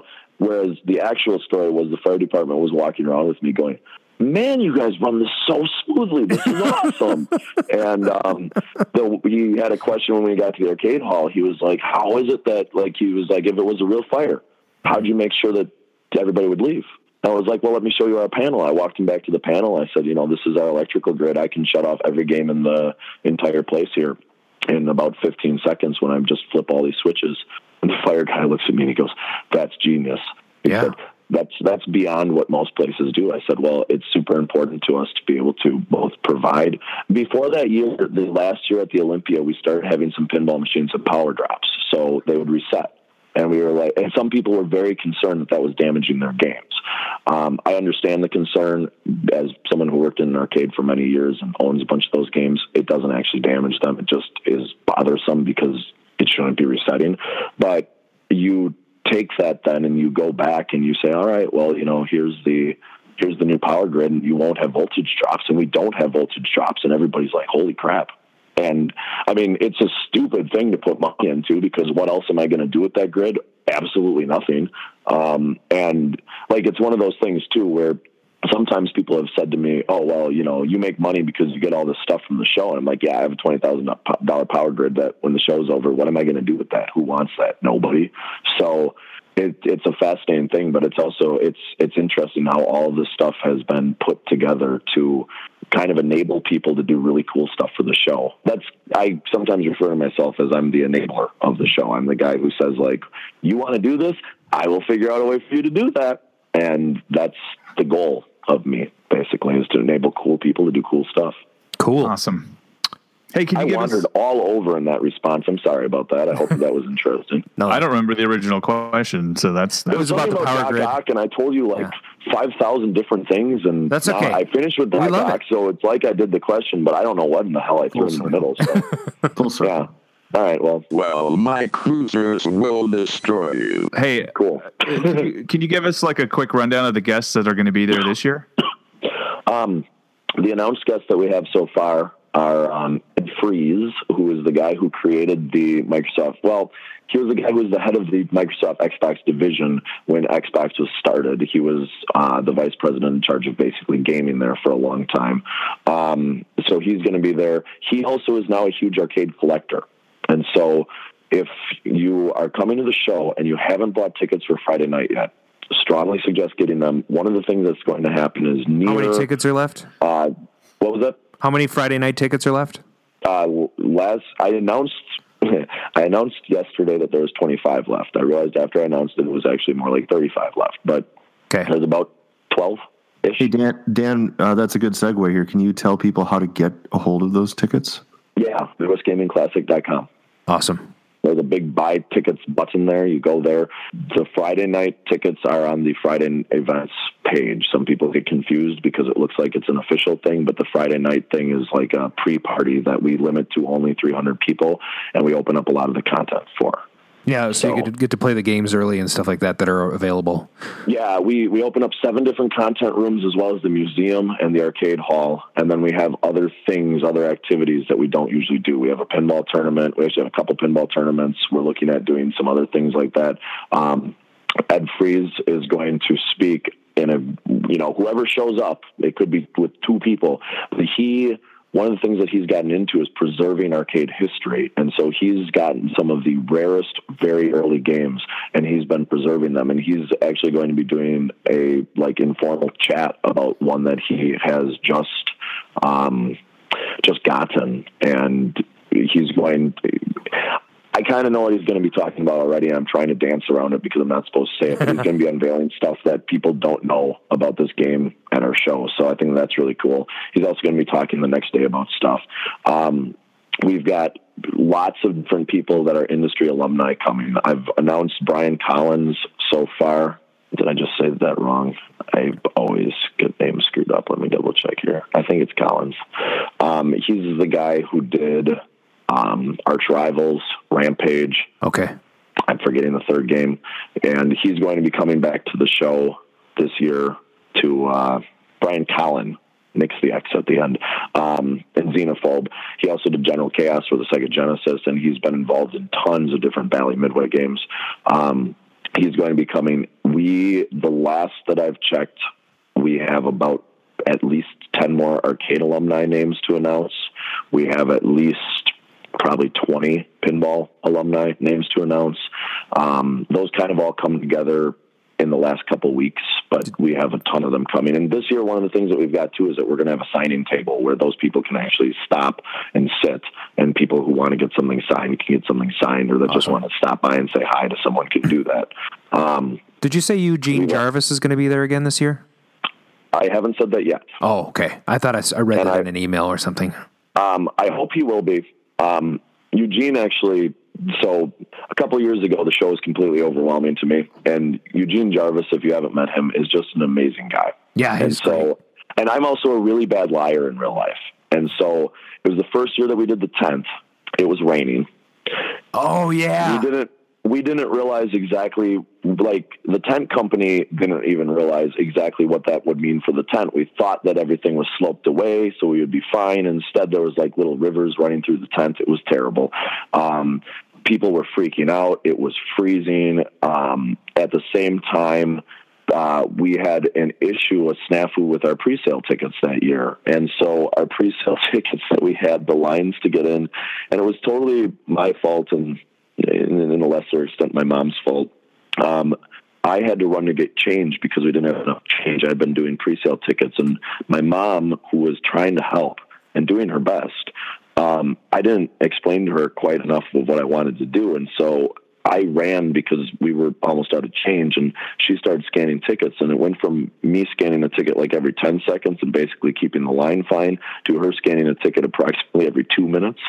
So when I arrived back, like 15 minutes after the show opened, there were people in line with pre-sale tickets that were so angry. And I got it because you know what? They were in line waiting for 15 minutes, some of them in the rain, while people that didn't pre-sell, pre-buy tickets were walking by and paying cash and going right in. And so we got there, we broke the line, we did that. And then my wife, who manages Facebook for me, um, or for us while the show's going on, uh, after right after we break this line, is texting me going, "Should I start deleting these negative reviews that we're getting online?" And I'm like, "Oh my god!" And then right then, Eugene Jarvis shows up. And and he's like, "Hey, Dan," And I'm like, "Hey, Eugene!" And he's like, "How's it going?" And I was like, "Oh, Eugene, it's going great." And he was like, "Okay, what's wrong?" and I was like, I was like, seriously. And I told him, I said, like, and that week, by the way, leading up to the show, there was all of this other crazy stuff. There's weird arcade laws or tournament laws in Wisconsin that we had just been informed of, and I had been threatened to uh, get to go to jail if we were going to do stuff the way that we were supposed to do it, which I didn't think was illegal. And quite frankly, I don't know why it started with them saying that they would take me to jail, but that's where it started. And uh, we were the ones that told them what we were doing, so I wasn't trying to do anything sneaky. Um, there, the, the next day, I was asked, "Hey, we just wanted to confirm the shirt order for you guys. Um, we've got twenty five thousand dollars worth of shirts coming." And I was like, holy hell, that's way more money than the show has ever made in all of its life combined. No. And so we had to like all these disasters. I was just like so stressed. And yeah, then I've got Eugene just bubbling over like, hey, I'm like, oh my God. And he, we're walking down the hallway. And as we're walking down the hallway, he's like, okay, what's actually going on. And I said to him, I said, look, I'm trying to get everything to go right. I'm trying. It's just everything. Everything keeps going wrong. Everything that I'm doing just keeps going wrong. And he goes, oh. I, I've been there. He said, I know exactly what's going on. He said, You're so close to the details. It's like when I make a game, I see every flaw that the game has, and I want to fix those, and I can't make it perfect, and it drives me nuts. And he said, But I want you to do something. I was like, Yeah. He goes, Take a step back and look around. And I was like, and we're still walking. I'm like, okay. And he goes, this is awesome. And I was like, okay. And he goes, this is one of the best things in the whole fucking world. And I was like, wow. And all of a sudden, I literally went like, you know what? If Eugene Jarvis is saying that this is that great, who am I to say that he's wrong? done. And uh, he he just literally he completely changed my mood on it. And he said, "Look," he said, "Yeah, there's going to be a couple people that aren't going to be very happy. There's going to be ten thousand people here this weekend. You're going to hear from the ten that aren't happy because you're the one close to the details. The You're ones right. that complain are always the loudest. Always. Yeah, yeah. Well, and a lot of the times, the complaints, some of the complaints are legit. Some of the complaints are really legit, and I like listening to the complaints usually. But there's also times where there's nothing that I can actually do for the complaints. Right. And we we as a show have a policy, and I was kind of losing my mind at the time, so I wasn't very good at this. But we had, as a show have a policy that if you don't understand what the show is, I'm not going to fix it for you. A couple years ago, I had someone who I was dropping off a flyer at a show, or not a show, a store in town. And I was asking the manager there, "Oh, can I put this up?" And he goes, "Oh, yeah, but I, I don't know that I'm going to keep it up because I hate that place." Really? why? Tell me, tell me what's wrong with it. He's like, "Oh yeah, I went last year. It was terrible." Okay, why? well, I, I I talked to them before the show, and I said, "You know, are you going to have time crisis there?" And they said, "Yeah." And they didn't have time crisis there, oh, so it was terrible. One game. And I said, I said, wait, who did you talk to? And he goes, oh, I talked to the guy in charge. And I said, really? Because I'm the guy in charge of the arcade games coming to the show. And I've never told anybody what games are coming to the show because arcade games are temperamental. So who told you that? And he's like, oh, well, it was someone who's in charge. I was like, who? Because there's an issue here. If anybody that I'm working with is telling you that, because that's a show policy, we don't we don't say which games in case they change. Because I don't want someone to hear like, oh, you're going to have America's Most Haunted Pinball Machine there, and then America's Most Haunted Pinball Machine dies, and we have to take it off the floor, and then they're pissed that it's not there because I promised it. So we just don't promise. It's you know, show up and you get what you get. It comes out, oh well, a bus driver told me it would probably be there, and I was like, well, I can't solve that, and he was like. Yeah, well, you know, you, you really need to think about how you're promoting it. And I said, you know what? Don't come. So- and won't be goes- satisfied. And he goes, and he goes, what are you talking about? And I said, I can never promise to you that I'm going to have a time crisis machine there. I said, even if someone told me that we're going to have a time crisis machine at the show, if coming to the show that machine breaks, right, I can't promise to fix it. I said, that's not something I can do. I said, you know what? You can go on Google and find a time crisis machine, and you'll have more fun if that's what you need to do there than coming to my show because I will never promise that to you. I said, I will promise that if you come in with an open mind, you'll have a good time. But if you need one specific thing, go to a place that has it. There are And so goes, many other things to do at the convention. I mean, uh, at the show, right? You know, it's Well- like, oh my gosh, you have so much. Uh, it's just, it's overload. It's sensory overload. You have, you know, the computer museum and the the arcades and the pinballs, and then you have two floors of it, and then you've got, you know, I don't know, you had subs one year and snacks in one area, and then you had, you know, you just have so much going on. Yeah. So- well, and you'll love this because the end of the story is I, I literally was like, yeah, just don't come. It's fine. And he and he goes, well, you know, if you do that to everybody, you're not going to make any money. I said, well, that's fine. I said, if if I can't make money making a show with people that are happy to be there, that's fine. I just need to break even. That's all that I'm really trying to do. And I say, you know what? If you want to take down the flyer, that's fine. Thanks. I'll see you. And I start walking out. and he goes, I'm still probably coming. I okay, I'll see you there.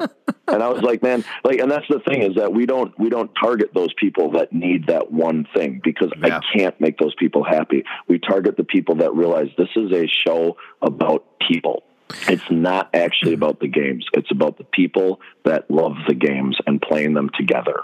and sharing that love together and sharing that love with your kids and sharing that love with your family and taking your dad there. My dad was big into Star Wars for the 2600 and there's a part of the show that part of the reason that we do it honestly is because my grandfather who introduced me to arcade games when I was little who was no longer with us and had basically didn't get to see any of this he showed me the love of gaming and I want to share that and everybody gets together and does that together. It's like some beautiful, amazing thing, and I'm I'm honored that I get to be part of it. I was gonna. It's crazy to me that I'm the guy in charge.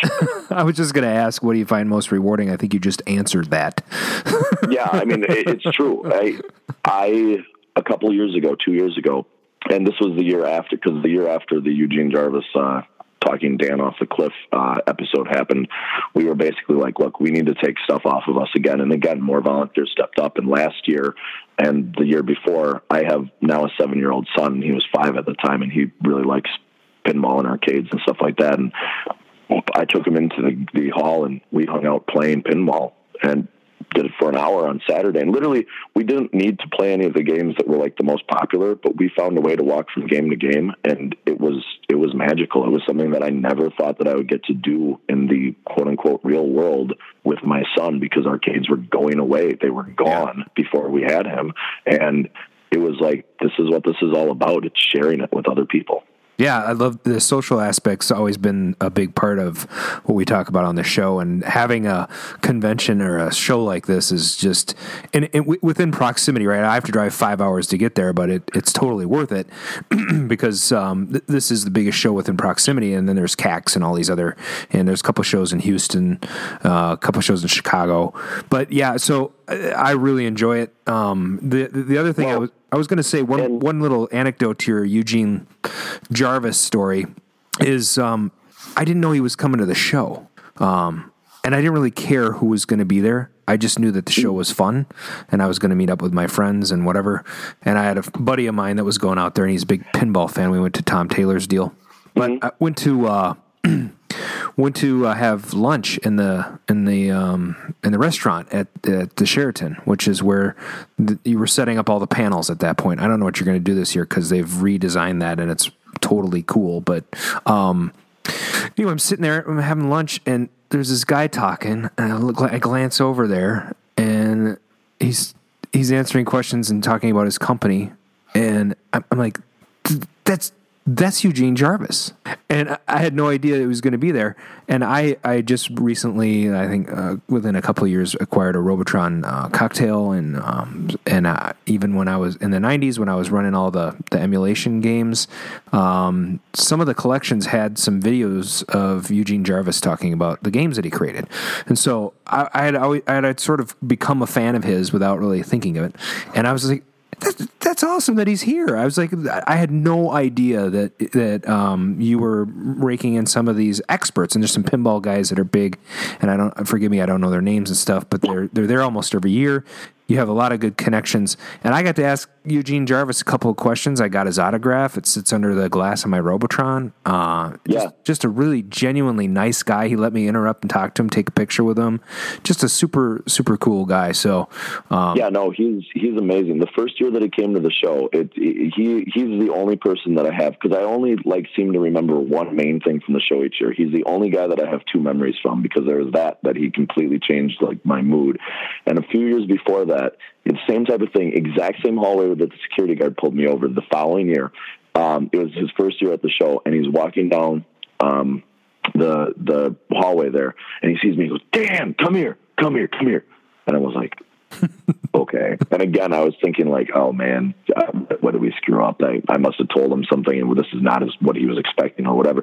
So I was like, yeah, what's up? And he goes, I just have to tell you that I just played a Vectrex that was the coolest thing. I can't believe that we have Vectrex this year. That is so cool. I love the Vectrex. All right, I gotta go. I gotta go play that thing again. See ya. And then he walked away. And I was like, all right, that's There's awesome. a kid in a candy so, store. Um, he a couple years ago, I we actually got someone donated to the show Vectrex, so we actually had a double of it. And I was like, you know what? I need to give this to Eugene. So we gave him a Vectrex a couple years ago oh, cool. for all the help that he's done with the show. So yeah, I mean the, the the thing that's crazy about it to me is that the the industry alumni love the show.